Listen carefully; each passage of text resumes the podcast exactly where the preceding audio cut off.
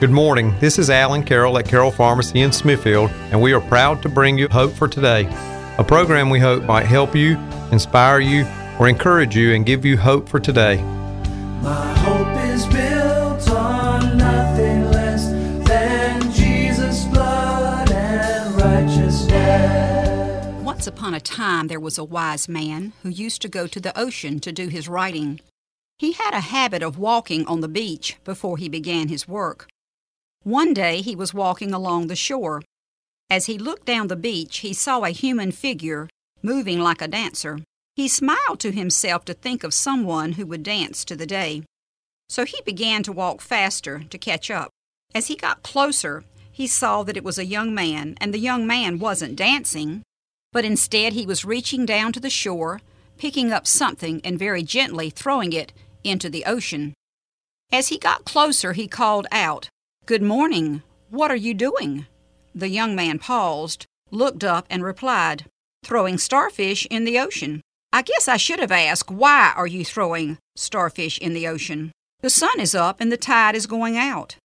And if I don't throw them in, they'll die. But, young man, don't you realize that there are miles and miles of beach and starfish all along it? You can't possibly make a difference.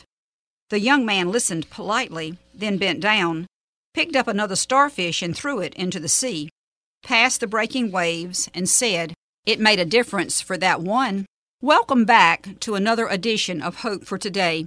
Some of you may have recognized the piece I just read, The Starfish Story, as it is called, written by Loren Eiseley. Since I have had it on my mind to talk today about living a life that matters, I thought that would be a good story to start off with. I have been thinking about people who have lived a life that mattered and the one year Christian history book by Michael and Sharon Rusten is full of such people. People like Billy Graham, Dwight L. Moody, George Mueller, Charles Haddon Spurgeon, Corrie ten Boom, John Newton, John Wesley, John Calvin, Isaac Watts, Susanna Wesley, Charles Wesley, Jonathan Edwards, Martin Luther, and countless others. There are, of course, many people in the Bible who lived lives that mattered. God Himself inspired people to record the stories of His special children whose lives mattered. People like Abraham, Isaac, Jacob, Joseph, Esther, Moses, Daniel, Ruth, David, John the Baptist, the faithful disciples, Mary, the mother of Jesus, Paul, Mary Magdalene, and the list could go on and on. All of us in this country can appreciate the founders of this country who pledged their lives and their sacred honor to win our independence from England. Lives that matter include men and women who believed slavery was wrong, women who fought for the right to vote, inventors, researchers, and those who have discovered cures for various diseases. And you can see that we could have a long and never ending list of people whose lives have mattered. And each of you have people in your own life who have mattered. It may have been a teacher, or a parent, or an aunt or uncle, or even a neighbor. Not long ago, I showed a friend at church the obituary of an elderly man from his hometown who had recently died. Just seeing the man, the, the, article in the paper, brought tears to my friend's eyes because he had been one of the teachers at his church and his life had mattered to him as a young boy.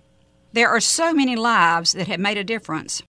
But one that I have chosen today is the story of a man who gave nearly his entire adult life to a cause, and he was literally on his deathbed before he received word that his lifelong efforts had not been in vain. He was dedicated to a cause, and he never gave up. Listen to his story now as recounted in the one year Christian history book by Michael and Sharon Rusten. William Wilberforce was born to affluence in Hull, England in 1759. His schooling began at the Hull Grammar School, where he came under the influence of two brothers, headmaster Joseph Milner and teacher Isaac Milner. Isaac used to lift the small boy onto a table so that the other students could listen to him read. After just two years in school, William lost his father and was sent to live with his aunt, a staunch Methodist. By 14, Wilberforce had already developed a social conscience and he wrote a letter to the local newspaper on the evils of the slave trade.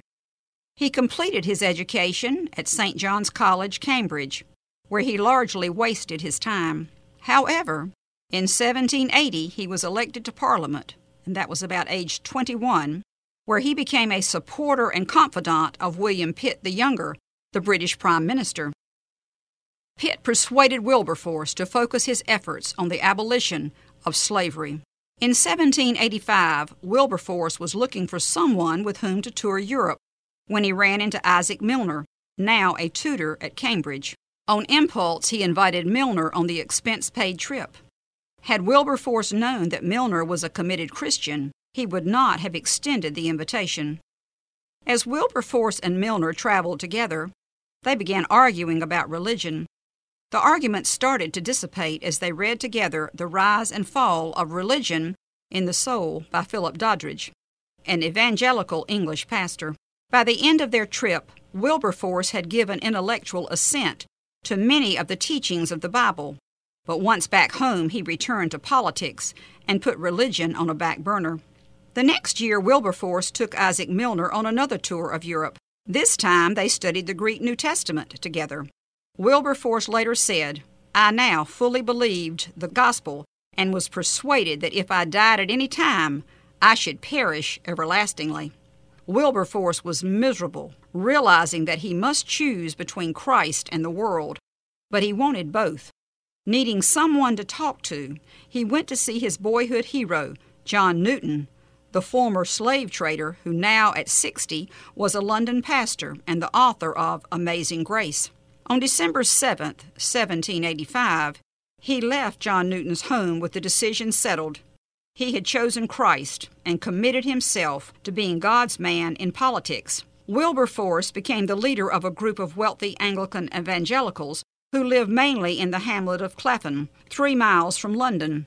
They became known as the Clapham sect, although they were in no sense a sect. They were more like a close family, determined to change the world for Jesus. The group included an amazing galaxy of talent the Governor General of India, the Chairman of the East India Company, the Undersecretary for the Colonies, and a leading attorney. Intimates of the group who did not live in Clapham included Isaac Milner, Granville Sharp, and Charles Simeon. Together, they formed a remarkable fraternity, unique in British history. They determined which wrongs needed to be righted and then delegated to each person the work he could best perform for their mutual goals. The first great achievement of Wilberforce and his friends was the abolition of the slave trade in 1807. But the abolition of slavery itself proved a tougher goal to achieve. On July 26, 1833, at the age of 73, Wilberforce was on his deathbed. Late that evening, he received word that the Emancipation Act freeing the slaves of the British Empire was assured of passing. His final political goal had been reached. Three days later, he died. If the United States had not declared its independence from England in the Revolutionary War, slavery would have ended in America in 1833 without the Civil War. And then under the reflection section, it says it took 46 years for William Wilberforce to achieve his goal of abolishing slavery in the British Empire. Has God called you to a cause? If you feel discouraged because things seem to be moving slowly in spite of your efforts, remember Wilberforce and don't give up. Yes, indeed, William Wilberforce was dedicated to a cause and he never gave up. I want to read you some of his most or his more famous quotes. Let it not be said that I was silent when they needed me. If to be feelingly alive to the sufferings of my fellow creatures is to be a fanatic, I am one of the most incurable fanatics ever permitted to be at large. There are four things that we ought to do with the Word of God admit it as the Word of God, commit it to our hearts and minds, submit to it, and transmit it to the world. It is the true duty of every man to promote the happiness of his fellow creatures to the utmost of his power.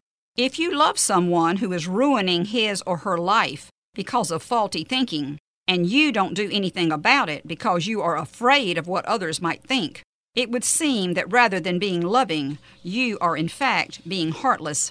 To live our lives and miss that great purpose we were designed to accomplish is truly a sin.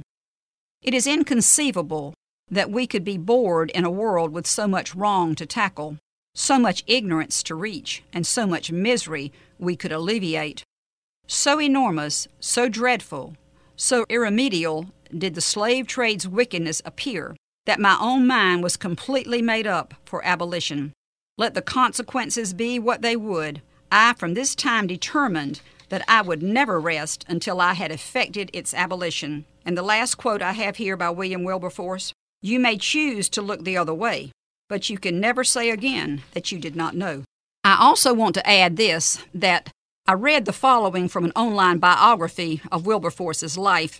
His involvement in the abolition movement was motivated by a desire to put his Christian principles into action and to serve God in public life.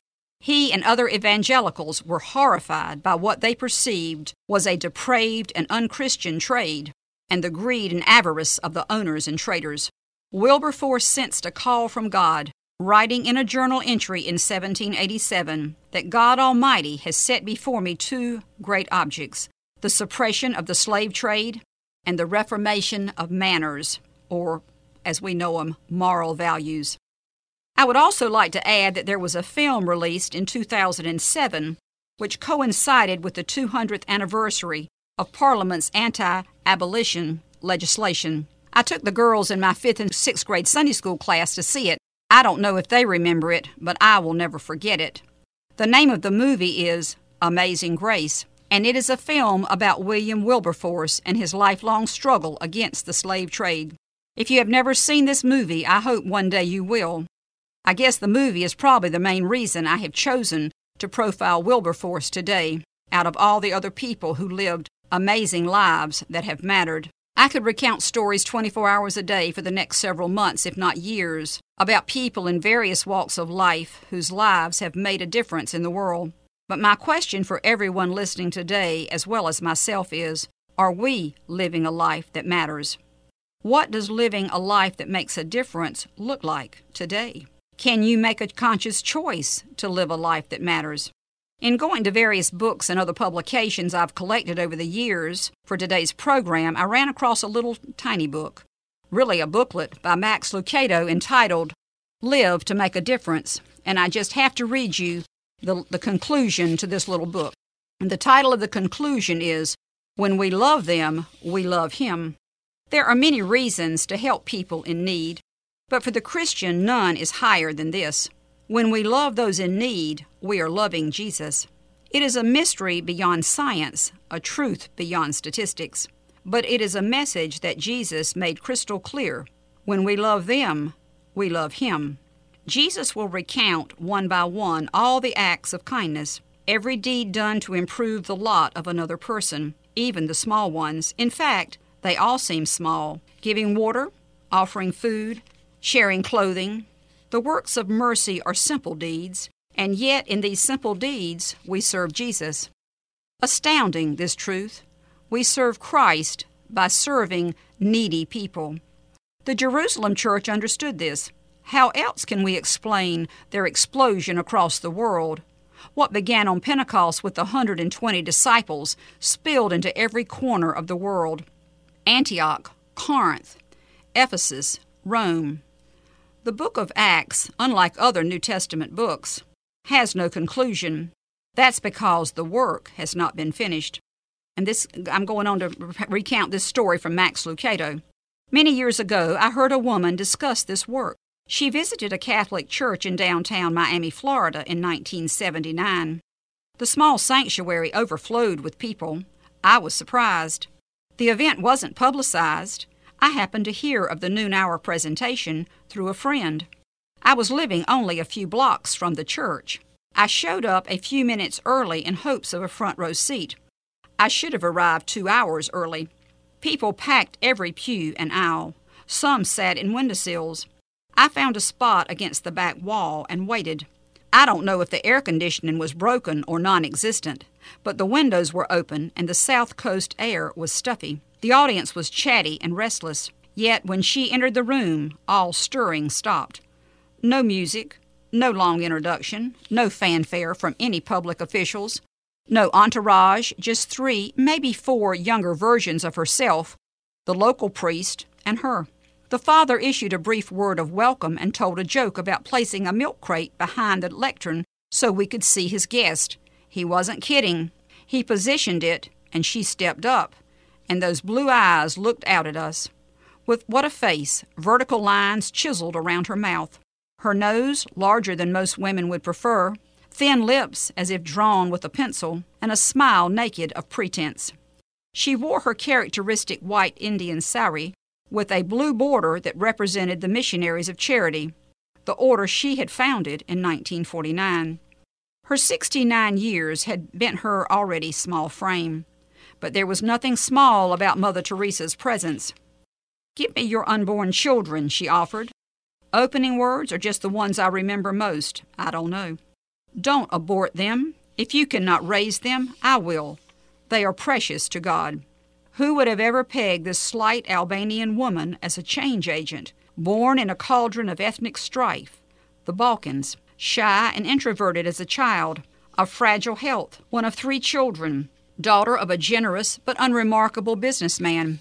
Yet somewhere along her journey, she became convinced that Jesus walked in the distressing disguise of the poor, and she set out to love him by loving them. In 1989, she told a reporter that her missionaries had picked up around 54,000 people from the streets of Calcutta and that 23,000 or so had died in their care. I wonder if God creates people like Mother Teresa so he can prove his point. See, you can do something today that will outlive your life. And now I want to read you some of Mother Teresa's quotes. Spread love everywhere you go. Let no one ever come to you without leaving happier. There are no great things, only small things done with great love. Happy are those. If you judge people, you have no time to love them. Love begins at home, and it is not how much we do, but how much love we put in that action. Yesterday is gone. Tomorrow has not yet come. We have only today. Let us begin. Oh, and I forgot I was going to read you this poem by Mother Teresa, The Final Analysis. People are often unreasonable, illogical, and self centered. Forgive them anyway. If you are kind, people may accuse you of selfish, ulterior motives. Be kind anyway. If you are successful, you will win some false friends and some true enemies. Succeed anyway. If you are honest and frank, people may cheat you. Be honest and frank anyway. What you spend years building, someone may destroy overnight. Build anyway. If you find serenity and happiness, they may be jealous. Be happy anyway. The good you do today, people will often forget tomorrow. Do good anyway. Give the world the best you have, and it may never be enough. Give the world the best you've got anyway. You see, in the final analysis, it is all between you and God. It was never between you and them anyway. In Max Lucado's book, A Gentle Thunder, here's what Max asks You want to make a difference in your world? Live a holy life. Be faithful to your spouse. Be the one at the office who refuses to cheat. Be the neighbor who acts neighborly. Be the employee who does the work and doesn't complain. Pay your bills. Do your part and enjoy life. Don't speak one message and live another. People are watching the way we act more than they are listening to what we say. The Bible verse he points to here is from the Sermon on the Mount, Matthew chapter 5 verse 16. You should be a light for other people. Live so that they will see the good things you do and will praise your Father in heaven. In wrapping up this program today on living a life that matters, I certainly cannot fail to mention the life, excuse me, I certainly cannot fail to mention the life described in the following poem, the life that matters the most and has made the most difference in my life and I hope in yours as well. And here is the poem. He was born in an obscure village, the child of a peasant woman. He grew up in still another village where he worked in a carpenter shop until he was 30. Then for three years he was an itinerant preacher. He never wrote a book. He never held an office. He never had a family or owned a house. He didn't go to college. He never visited a big city. He never traveled 200 miles from the place where he was born. He did none of the things one usually associates with greatness. He had no credentials but himself. He was only 33 when the tide of public opinion turned against him. His friends ran away. He was turned over to his enemies and went through the mockery of a trial. He was nailed to a cross between two thieves. While he was dying, his executioners gambled for his clothing, the only property he had on earth. When he was dead, he was laid in a borrowed grave through the pity of a friend. Nineteen centuries have come and gone, and today he is the central figure of the human race and the leader of mankind's progress. All the armies that ever marched, all the navies that ever sailed, all the parliaments that ever sat, all the kings that ever reigned, put together, have not affected the life of man on earth as much as that one solitary life. And that poem, One Solitary Life, was written by James Francis. And of course, that one solitary life that has had such a deep and lasting effect on the world is Jesus Christ. I'm sure all of you are familiar, at least on some level, with the Ten Commandments. When Jesus was asked what the greatest commandment was, his answer is found in the New Testament in the Gospel of Matthew, chapter 22, verses 36 through 40, that I'm going to read right now. Sir, which is the most important command in the laws of Moses? Jesus replied, Love the Lord your God with all your heart, soul, and mind. This is the first and greatest commandment. The second most important is similar love your neighbor as much as you love yourself. All the other commandments and all the demands of the prophets stem from these two laws and are fulfilled if you obey them. Keep only these, and you will find that you are obeying all of them. So there we have it. What Jesus himself says are the most important commandments. And I also want to read the characteristics of love as recorded by the Apostle Paul in his letter to the church in Corinth, in the very familiar chapter 13 of 1 Corinthians. I'm only going to read verses 4 through 8, and this is the challenge I will leave you with today. Every time love is mentioned in this passage, these four verses, five verses, I want you to substitute your own name and see how well you are doing.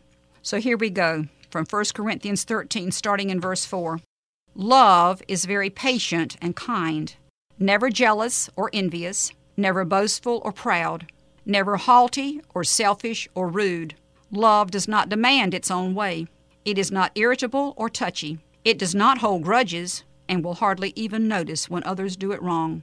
It is never glad about injustice, but rejoices whenever truth wins out. If you love someone, you will be loyal to him, no matter what the cost. You will always believe in him, always expect the best of him, and always stand your ground in defending him. If you are like me, you realize how many of these qualities you need help with, and a lot of help in some cases. I want to share with you what it says in the notes on these verses from my Life Application Bible. It might make you feel a little better. It does me. This love is not natural. It is possible only if God supernaturally helps us set aside our own desires and instincts so we can give love while expecting nothing in return. Thus, the closer we come to Christ, the more love we will show to others. God's kind of love is directed outward toward others, not inward towards ourselves. It is utterly unselfish. My hope for today is that you and I will live each day and love everyone so that people will know we are followers of Jesus Christ. I leave you with this verse from John chapter 13 verse 35. By this all will know that you are my disciples if you have love one for another. I was sinking deep in sin, far from the peaceful shore, very deeply stained within, sinking to rise no more. But the master of the sea heard my despair and cry. From the waters lifted me, now safe am I. Love lifted me love lifted me when nothing else could help. Love lifted me, love lifted me Love lifted me when nothing else could help. Love lifted me. All my heart to Him I give, ever to Him I'll cling. In His blessed presence live, ever His praises sing. Love so mighty and so true merits my soul's best songs. Faithful, loving service to to Him belongs. Love lifted me, love lifted me when nothing else could help. Love lifted me, love lifted me, love lifted me when nothing else could help. Love lifted me. Love lifted me.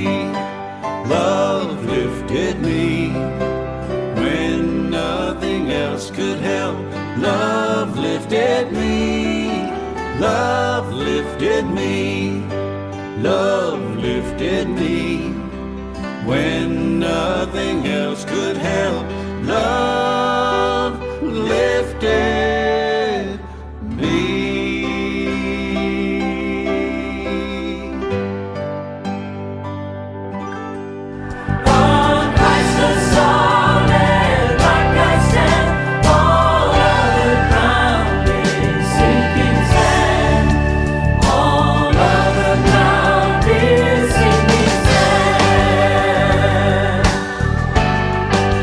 listening to Hope for Today, brought to you each Sunday morning by Carroll Pharmacy.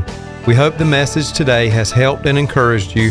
If we can ever help you with your prescriptions, over the counter medications, or vaccines, we hope you will come into our family owned and operated independent pharmacy, where outstanding customer service is our goal.